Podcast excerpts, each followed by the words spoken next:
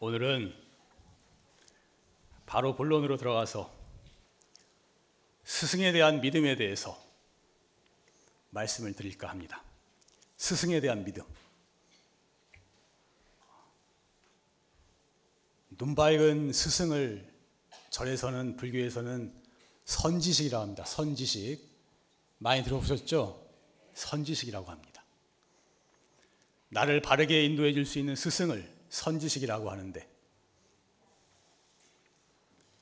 선지식은 강을 건네주는 뱃사공과 같고 낯선 길을 이끌어주는 길잡이와 같다 그랬습니다. 강을 건너는데 배도 없고 바다를 어떻게 건너야 할지 모를 때 뱃사공이 있어야 안전하게 강을 건널 수가 있는 것입니다.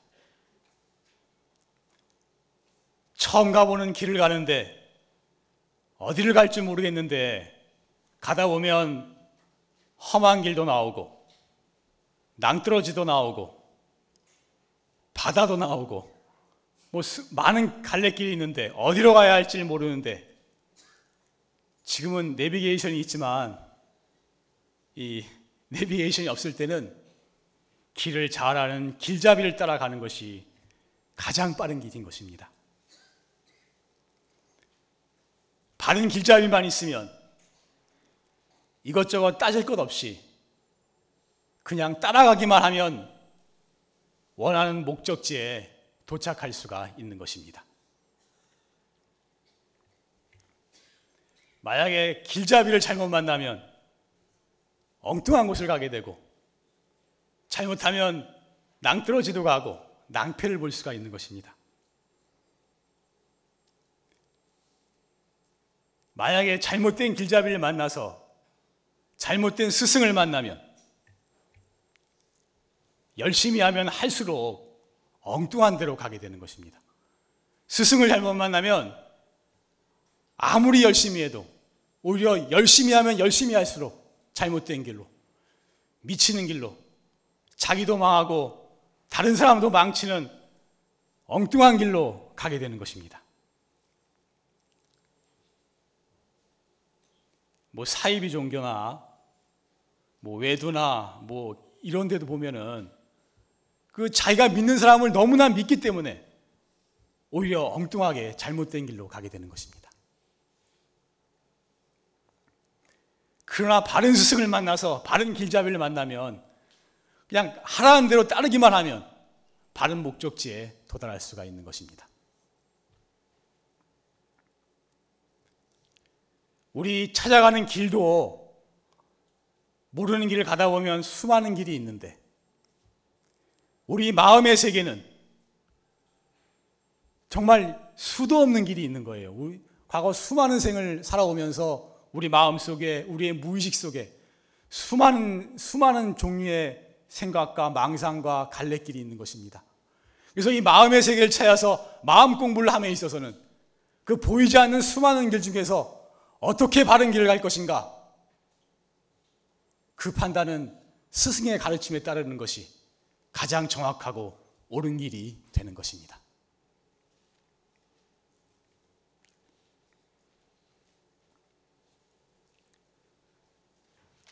또 삿된 스승이 아니더라도 삿된 스승이 아니더라도 단지 세상에서 복 짓고 잘 사는 거 물론 우리가 복을 짓고 잘 살아야 됩니다. 자기가 다른 사람한테 베풀고 계행을 지키고 이런 것은 다 복을 짓는 행동이에요. 우리는 복을 짓고 살아야 되지만 단지 복만 짓고 산다면 그것만으로는 완전치 못한 것입니다. 복을 지으면 복을 받게 돼요. 무슨 종교에 관계없이 무슨 종교를 믿었건 상관없이 복을 지으면 복을 받게 됩니다. 남에게 베풀면 베풀 만큼 받게 됩니다. 그래서 우리가 복을 많이 지으면 다음 생에는 좋은 집안에 태어나서 건강하고 머리 좋고 인물 잘나고 돈 많고 이런 조건을 갖추게 돼요. 근데 그런 조건을 갖추면 잘 살 것 같죠? 아니에요. 타락하게 됩니다. 음란하게 돼요. 죄짓게 돼요. 조건이 좋으면 조건이 다 갖춰주면은 죄짓게 돼 있어요. 이 중생의 심리는 반드시 타락하게 돼 있어요. 타락하게 되면은 그 다음엔 또 악도에 떨어지게 되는 것이고 자기가 잘못한 것만큼 또 인과를 받게 되는 것입니다. 이 끝없는 윤회의 세계, 이, 이 인과의 세계에서 그 고통이 벗어나는 길을 찾을 수가 없는 것입니다. 그래서 복을 짓고 남에게 베풀고 선행을 하고 계행을 지키고 참으로 중요한 것이지만 물론 당연히 그렇게 해야 되는 것이지만 그것만으로는 전부가 되지 못하는 것입니다. 어떻게 살아야 하는가? 어떻게 수행하면서 살아야 되는가? 어떻게 마음을 가지고 살아야 하는가에 대한 확실한 길을 가르쳐 줄 수 있는 바른 스승을 만나야만 내가 조건이 좋더라도 타락하지 않고 올바른 수행의 길을 세생생 갈 수가 있는 것입니다.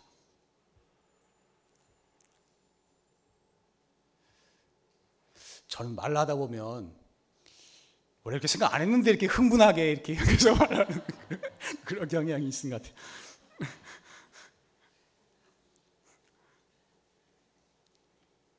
누가 내가 좀 선동가 기질이 있다고 좀 그러더라고요.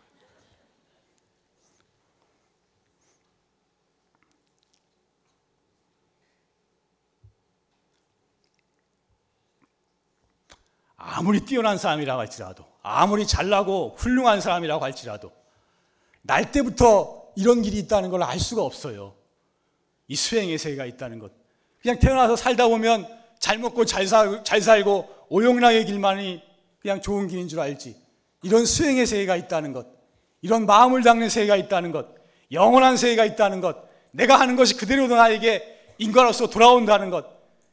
이 화두라는 것, 이것을 공부함으로써 마음을 깨치는 세계가 있다는 것.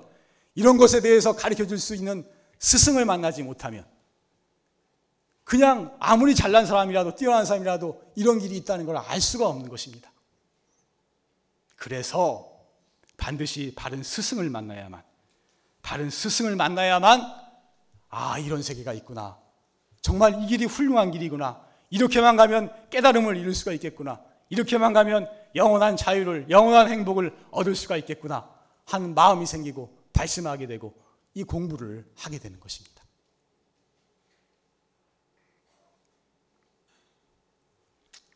그래서 또한 수행하다 보면은 여러 가지 경계가 나타납니다. 순경계도 나타나고 좋은 경계도 나타나고 역경계도 나쁜 경계도 나타납니다. 또한 공부하다 보면 지경도 생기고 알았다는 생각도 나, 고 이러는데 그때 내가 지금 공부를 제대로 하고 있는지 바르게 하고 있는지 내가 아는 내가 알았다고 한 생각이 바로 옳은 것인지 이런 것에 대해서 자기 스스로는 점검할 수가 없는 것입니다. 이런 때 스승의 가르침에 의해서 내가 공부를 잘하고 있는지 바르게 하고 있는지에 대해서 점검할 수가 있는 것이고 여러 가지 경계를 이겨내고 계속해서 바른 길로 정진할 수가 있는 것입니다. 그러므로 조실스님 법문에 항상 나오는 말씀이지만 불급심사면 공과 일생이니라. 불급심사면 급히 스승을 찾지 아니하면 공과 일생이니라. 헛되이 일생을 보내리라 그러셨거든요. 급히 스승을 찾지 아니하면 헛되이 일생을 보내리라. 그렇기 때문에 항상 바른 스승을 만나겠다는 원을 가져야 하는 것입니다. 원력이 있는 곳에 가피가 있고 원을 세우면 또 바른 스승을 만나는 길이 열리게 되는 것입니다. 그리고 만약에 바른 스승이라고 여겨진다면 목숨을 걸고 절대적으로 믿어야 하는 것입니다. 제가 오늘 스승에 대한 믿음에 대해서 얘기를 한다 그러니까 어느 스님이 그러시더라고요. 좀 스님하고는 안 맞는 것 같다고. 제가 저도 좀 그런 데서 믿음이 부족하지 않은가 하는 생각도 하는데 스승에 대한 절대적인 믿음이 있어야 수행자는 사실 바르게 그 착오 없이 이 수행의 길을 갈 수가 있는 것입니다. 그러므로 부처님께서는 바른 선지식을 만나는 것은 바른 스승을 만나는 것은 도의 전체를 이룬다. 그렇게 말씀하셨던 것입니다. 이 바른 스승을 만나느냐, 바른 스승을 만나지 못했느냐 하는 것은 수행자로서 볼 때는 거의 수행자의 생명을 좌우하는 일과 마찬가지인 것입니다. 한번 따라해 봅시다. 선지식은 강을 건네주는 뱃사공과 같고 낯선 길을 이끌어주는 길잡이와 같다. 바른 스승을 만나는 것은 도의 전체를 이루는 것과 같다.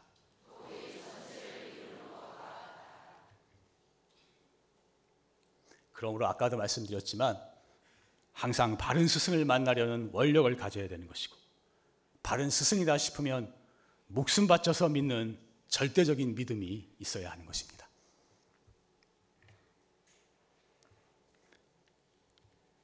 스승에 대해서 절대적인 믿음을 보이셨던 예수님 이야기 중에 구정선사 이야기가 있습니다. 구정선사. 여러분 들어보셨는지 모르겠는데 구정선사.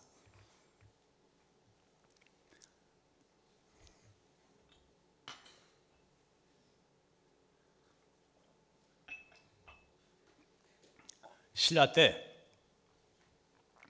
어느 호러머니를 모시고 살던 청년이 대관령을 넘어서 강릉으로 가는 길이었어요. 가는 길이었는데 길에서 노스님을 만났어요. 노스님이 풀숲에서 움직이지 않고 가만히 서 계시는 거예요. 가만히 그래서 쳐다보다가 스님 뭐 하십니까? 그러니까 그 스님 말씀이 중생들에게 공양을 올리고 있네 그러세요. 중생들에게 공양을 올리고 있네. 그래서 보니까 자기 옷 속에 있는 이하고 벼룩한테 이제 자기 피를 빨아먹게 이제 하고 있는 거예요. 그래서 그 모습을 보고 청년이 감동을 받았어요. 야, 저렇게 자비로운 스님이 계시는구나. 저 스님을 따라가면 참, 참 여러 가지 배울 게 많겠구나 싶었어요. 그래서 그 스님을 따라서 갑니다. 그래서 따라서 간 곳이 어디냐면 오대산, 오대산 동대 관음암이라고 있어요. 아세요? 오대산에 가면은 다섯 개의 대가 있는데 중대가 있고 사자암이 있고 북대 미르감, 남대 지장암, 서대 연불암, 동대 관음암이 있어요. 저도 학생 시절에 가봤는데 참 도량이 좋다고 느꼈어요 그때. 참 환심이 났었는데 그 동대 관음암에 도착했어요. 근데 그 스님이 알고 보면 누구였냐 하면은 당시 신라는 구산 선문이라고 해가지고 아홉 개의 선문이 일어났어요. 그래서 신라 후기에 불교 이 선불교가 중요합니다. 구산 선문이라 그래서 그때 구산 선문에 성주 산문을 개 창하신 무염선사라는 큰 스님이었어요. 무염선사. 무염선사를 따라서 오대산 동대에 도착합니다. 그래서 이제 스님을 보고 신심이 나서 스님 저 이제 출가할 테니까 제자로 받아주십시오. 그러니까 그러면 행자 생활을 해라. 그래서 행자 생활을 시작했어요. 했는데 어느 날 무염 스님께서 부르더니 야 밥을 해 먹어야 되는데 저 솥이 잘못 걸린 것 같다. 솥을 좀 뜯어내고 다시 걸어봐라 그러시는 거예요. 그래서 가보니까 솥이 자기가 볼 때는 제대로 걸렸는데 잘 걸려 있는데 그러시거든.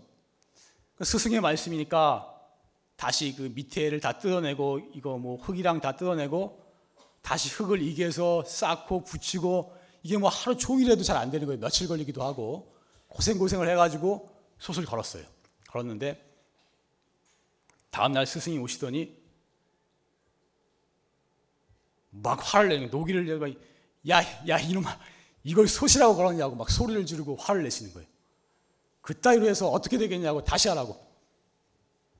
그러니까 뭐 스승의 말씀이니까 찍소리 못하고 다시 뜯었습니다. 다시 뜯어가지고 다시 이제 흙을 붙이고 올리고 해가지고 또 하루 종일 해서 또 솥을 걸었어요.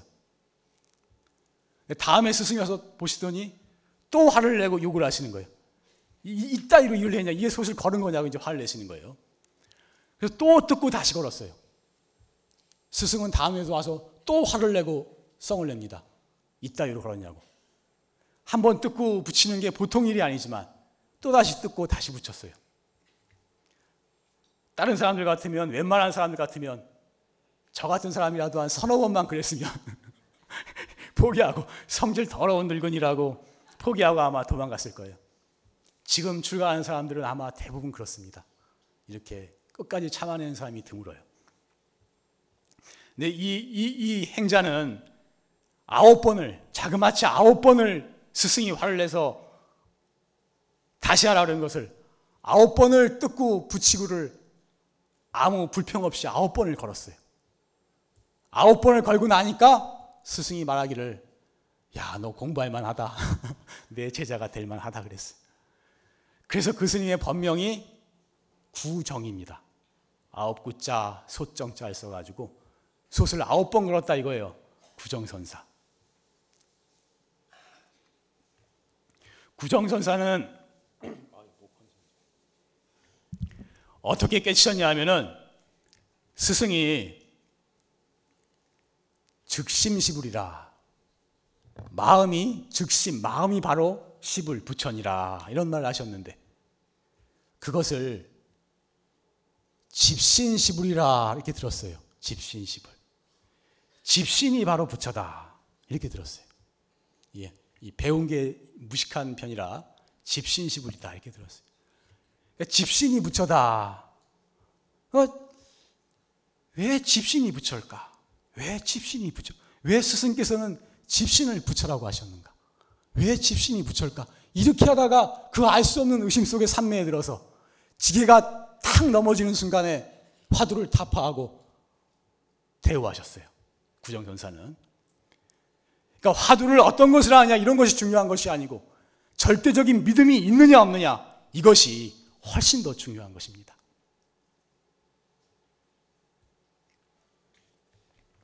제가 출가하기 직전에 제가 참 출가하기 전에 용화사로 출가할까 딴 데로 갈까 엄청 고민을 많이 했어요 제가. 딴 데로 갈 뻔하다가 용화사로 왔는데.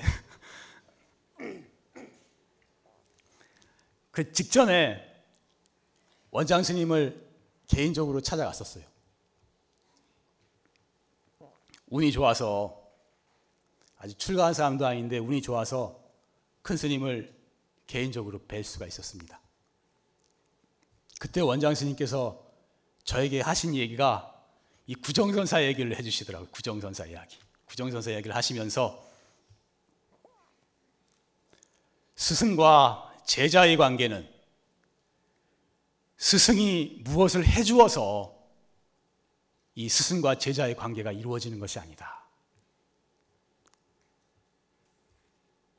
제자가 스승을 절대적으로 믿고 따름으로써 스승과 제자의 관계는 이루어지는 것이다. 그렇게 말씀하셨어요. 그러시면서 당신이 처음 조지 스님을 뵙고 출가했을 때, 처음 조지 스님을 배웠을 때, 조지 스님께서 당신에게 처음으로 해준 얘기가 바로 이 구정선사 이야기였다고 그렇게 말씀하셨어요.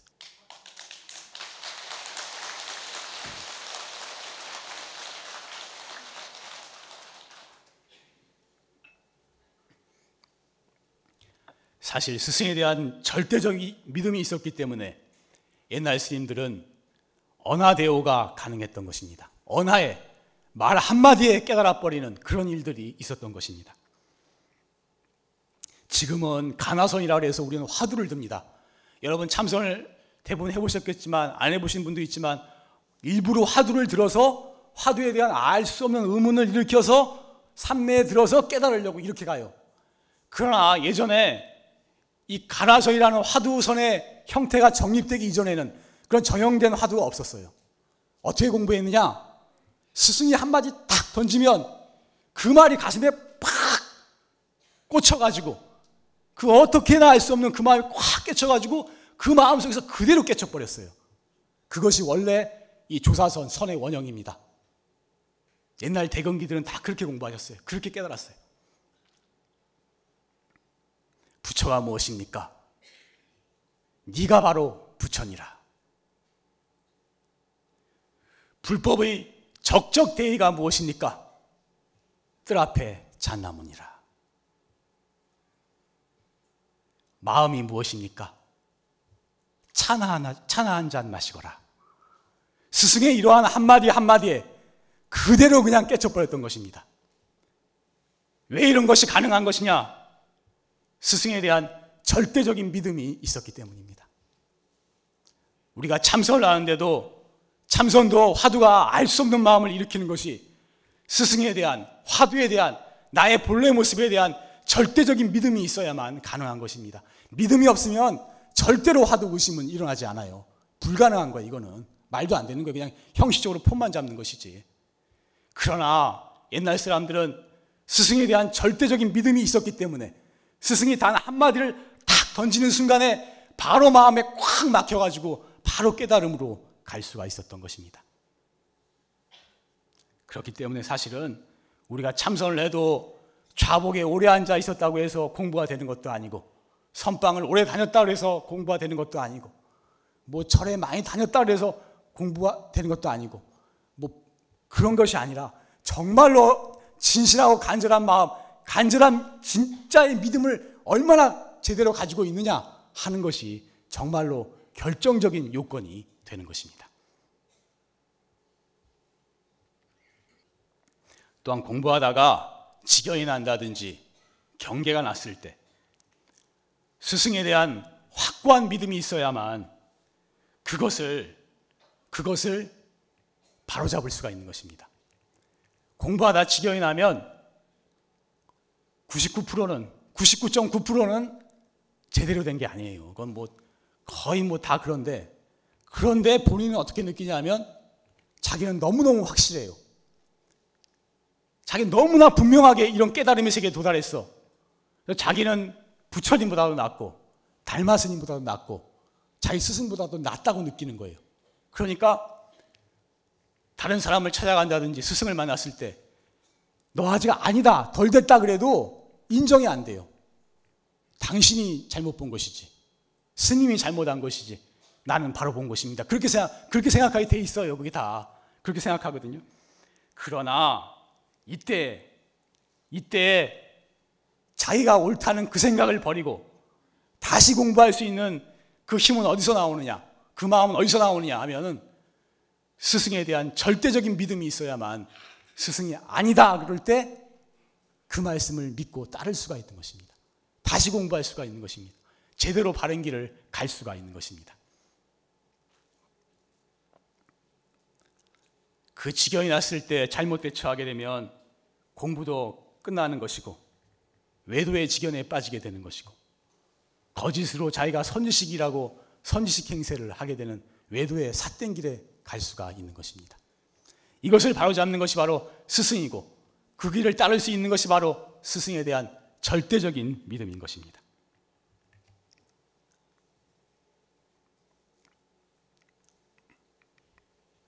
또한 바른 스승을 바른 스승은 쉽게 공부를 인가하지 않습니다. 좀 공부가 지연이 났는데 야 너 다 됐다 공부 됐다 이렇게 인가를 해버린 스승은 이것은 사실 바른 스승이 아닌 것입니다. 우리 자신의 공부를 수행자의 공부를 망치는 잘못된 길을 가리키는 스승인 것입니다.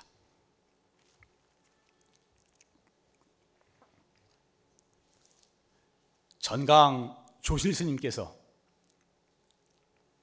23살에 무자와두를 타파했어요.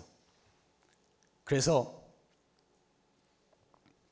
당대 6대 선지식이라고 하는 선지식을 찾아가서 다 인가를 받았습니다. 공부하다 됐다 인가를 받았어요. 그랬다가 마지막으로 망공 스님을 찾아갔습니다. 망공 스님을 찾아갔으니까 큰 스님을 배웠으니까 큰 스님께 인사를 드렸어요. 절을 했습니다. 만공스님께 절을 하니까 만공스님이 물으시기를 신마음을 입말해요. 무슨 물건이 이렇게 왔는고 하고 법을 물으셨어요. 조실스님께서 다시 절을 했습니다. 다시 절을 하니까 또다시 물으셨어요. 신마음을 입말해요. 무슨 물건이 이렇게 왔는고. 그때 조실스님께서 참지 못하고 주먹을 덜컥 내밀었어요. 당신의 법을 보인 거예요. 주먹을 내밀었어요. 법거량을 한 거지. 내밀었어요. 그때 만공 스님께서 탁 알아차렸어요. 너 아직 덜 됐다. 너 습기를 면치 못했구나. 아직 덜 됐다. 하고 알아차렸어요. 그래서 인가를 해주지 않은 거예요. 인가를 해주지 않고. 조일스님 법문 들으면 나오지만 만공 스님이 조일스님 때 만나면 놀립니다. 자네가 견성을 했어? 뭐 누구도 자네보다 나을 걸세. 그리고 놀리기만 하고 인가를 안 해주는 거예요. 조선 스님은 그때 20, 23살? 젊은 나이에 아니 자기는 분명히 견성을 했는데 분명히 깨달았는데 왜, 왜 인가를 안 해줄까? 도저히 이해가 안 돼서 자기는 분명히 확실한데 그러다가 만공 스님이 자꾸 놀리기만 하고 인가를 안 하시니까 마음을 바꿉니다.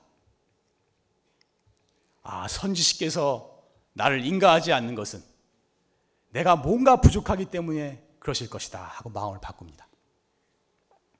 그래서 다시 자신의 공부를 점검합니다. 점검하다가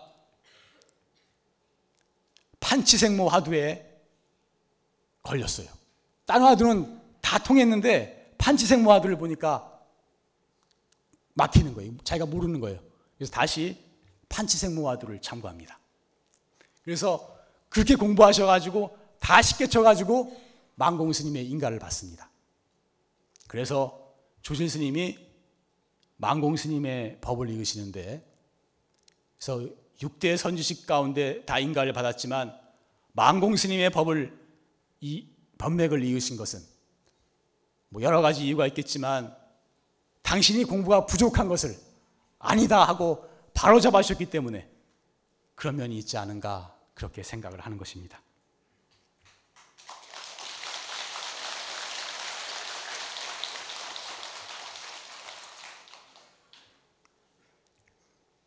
그러므로 신심이 없으면 아무것도 얻을 수 없다 그랬어요. 이 공부는. 만약에 스승의 결정을 보게 된다면 우리가 살다 보면 스승을 모시고 살아도 스승을 뵙더라도 스승의 결정이 보이는 수가 있어요. 그러면 아, 저 사람이 저 스승이 문제가 있구나 이렇게 생각하는 것이 아니라 스승의 결정이 보이면 내가 믿음이 부족해서 내가 믿음이 부족해서 저렇게 보이는구나 이렇게 여길 수 있어야 하는 것입니다. 사실 세상에 완벽한 사람은 없는 것 같아요. 이 몸뚱이를 가지고 태어난 이상, 몸뚱이를 가지고 살아가는 이상, 아무리 스승이라 그래도 100% 안전할 수는 없지 않을까 저는 그런 생각을 가끔은 합니다. 그렇지만 스승이 설사 100점이 100%가 안 된다 하더라도 그분이 훌륭한 분이시면 자기가 그분을 100% 믿고 따르면은 자기 공부는 큰 도움이 되는 것입니다. 스승 앞에서 절대적으로 하심할 수가 있는 것이고 스승 앞에서 자신의 분별심을 다 내려놓을 수가 있는 것이고 우직한 믿음으로 뚜벅뚜벅 이 길을 흔들림 없이 갈 수가 있기 때문입니다.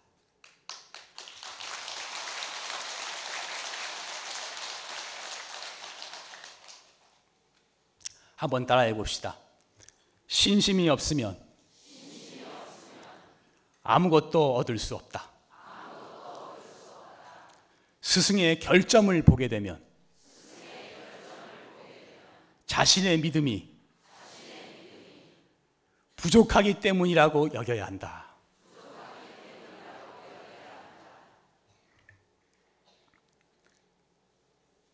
스승에 대한 믿음이 확실해야 그 말씀이 더 마음이 와닿는 거예요. 믿음이 없으면 이거 법문 들어도 이렇게 마음이 와닿지 않아요. 정말 믿음이 있으면 그냥 그냥 지나가는 잔소리를 하셔도 마음에 와 닿게 되는 것입니다. 마음에 와 닿기 때문에 신심이 나고 발심이 나고 어려울 때 그 법문을 들으면 용기가 생기고 이겨낼 수 있는 힘이 생기고 그 말씀을 들으면서 우리의 삶을 변화시키고 이 공부의 길을 지속적으로 흔들림 없이 갈 수가 있는 것입니다.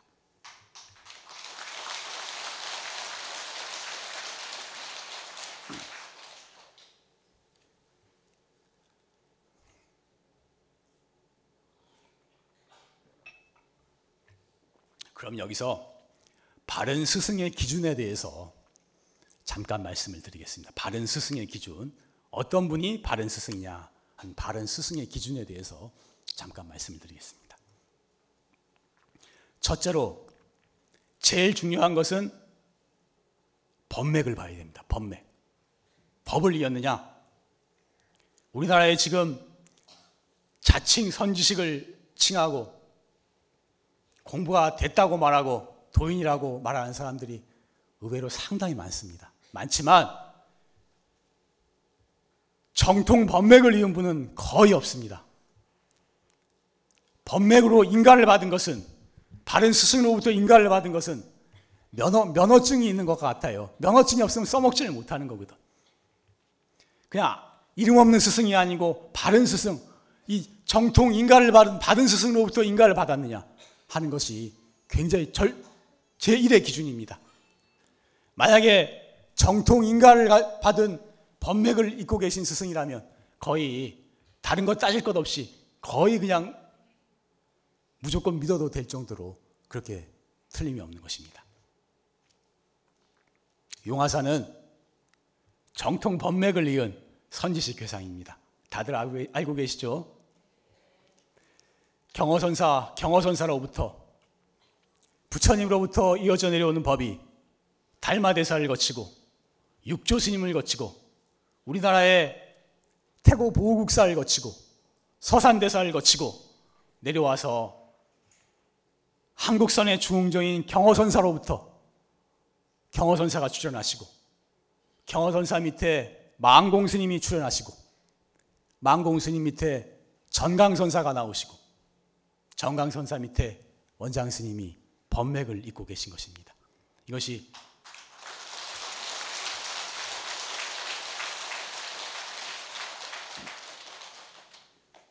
정통 법맥을 잇고 있는 선지식 회상입니다. 그래서 사실 정통 법맥을 이었다면은 이건 사실 뭐 다른 거 따질 게 없어요. 어, 없는데 이것이 첫 번째로 가장 중요합니다. 이것을 정통 법맥을 이은 분은 우리나라에 거의 지금 없다고 해도 과언이 아닙니다.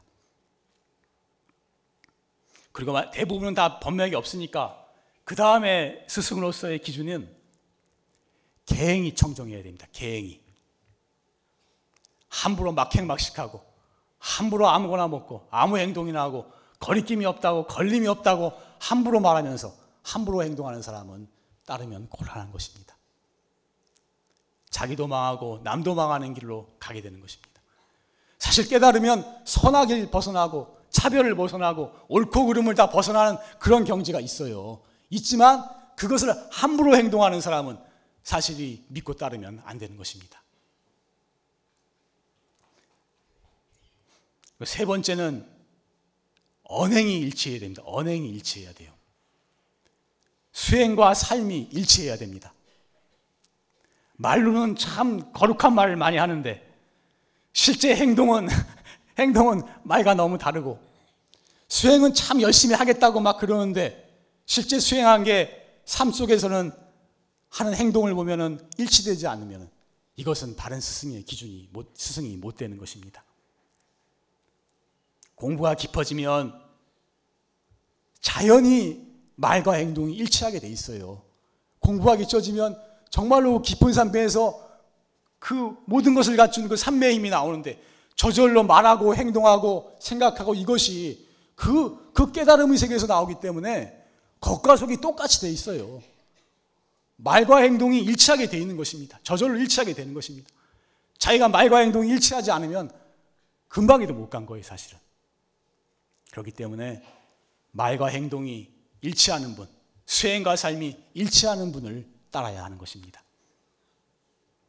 그러니까 뭐 법맥을 정통을 법맥을 이으신 큰 스님은 사실 우리가 평소에 뵙기가 어려우니까 너무나 뵙기 어려우니까 다른 다른 스님이나 다른 공, 훌륭한 공부하는 분들 말을 따를 때가 따를 일이 있더라도 그분이 개행이 청정치 못하고 언행이 일치하지 못한다면 그런 분은 함부로 따라서는 안 되는 것입니다.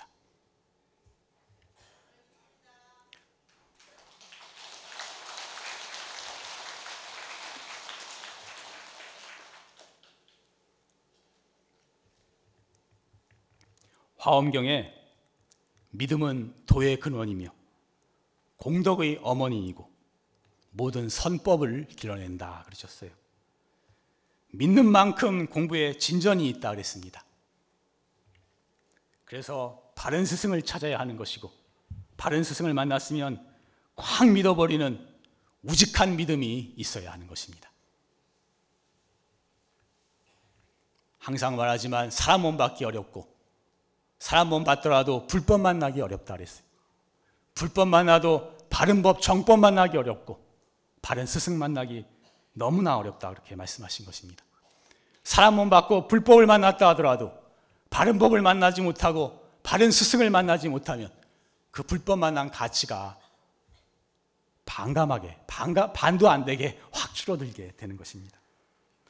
참으로 선지식은 바른 스승 그러기에 만나는 것을 천재 일우와 같이 천년에 한 번 만나는 그런 기회인 것과 마찬가지고 한 번 바른 스승과 인연을 맺어두면 금생만이 아니라 다음 생에도 그 다음 생에도 세세행생 그 스승과 인연이 되어서 다시 또 그 법을 듣게 되고 그 공부를 하게 되고 그 가르침을 받게 되는 그런 인연이 생기게 되는 것입니다.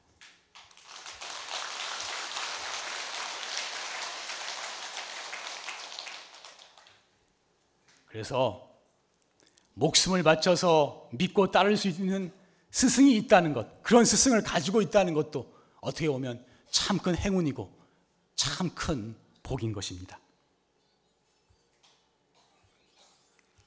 그런 의미에서 이 용화사 정법도량에 인연을 준 인연을 지은 우리들은 사실 다 큰 행운을 가진 사람이고 큰 복을 가진 사람이라고 그렇게 생각해야 하는 것입니다.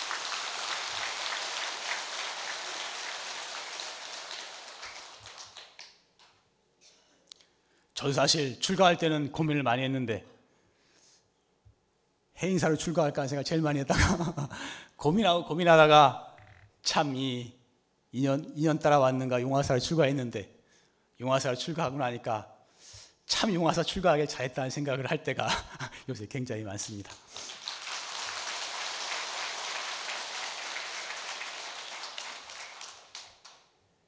그래서 불법 만나고 정법 만나고 바른 스승 만나고 이렇게 좋은 인연이 됐을 때 이거 참 감사하면서 이거 만나기 어려운 기회예요. 다음 생에 또 만난다는 보장이 없는 기회예요.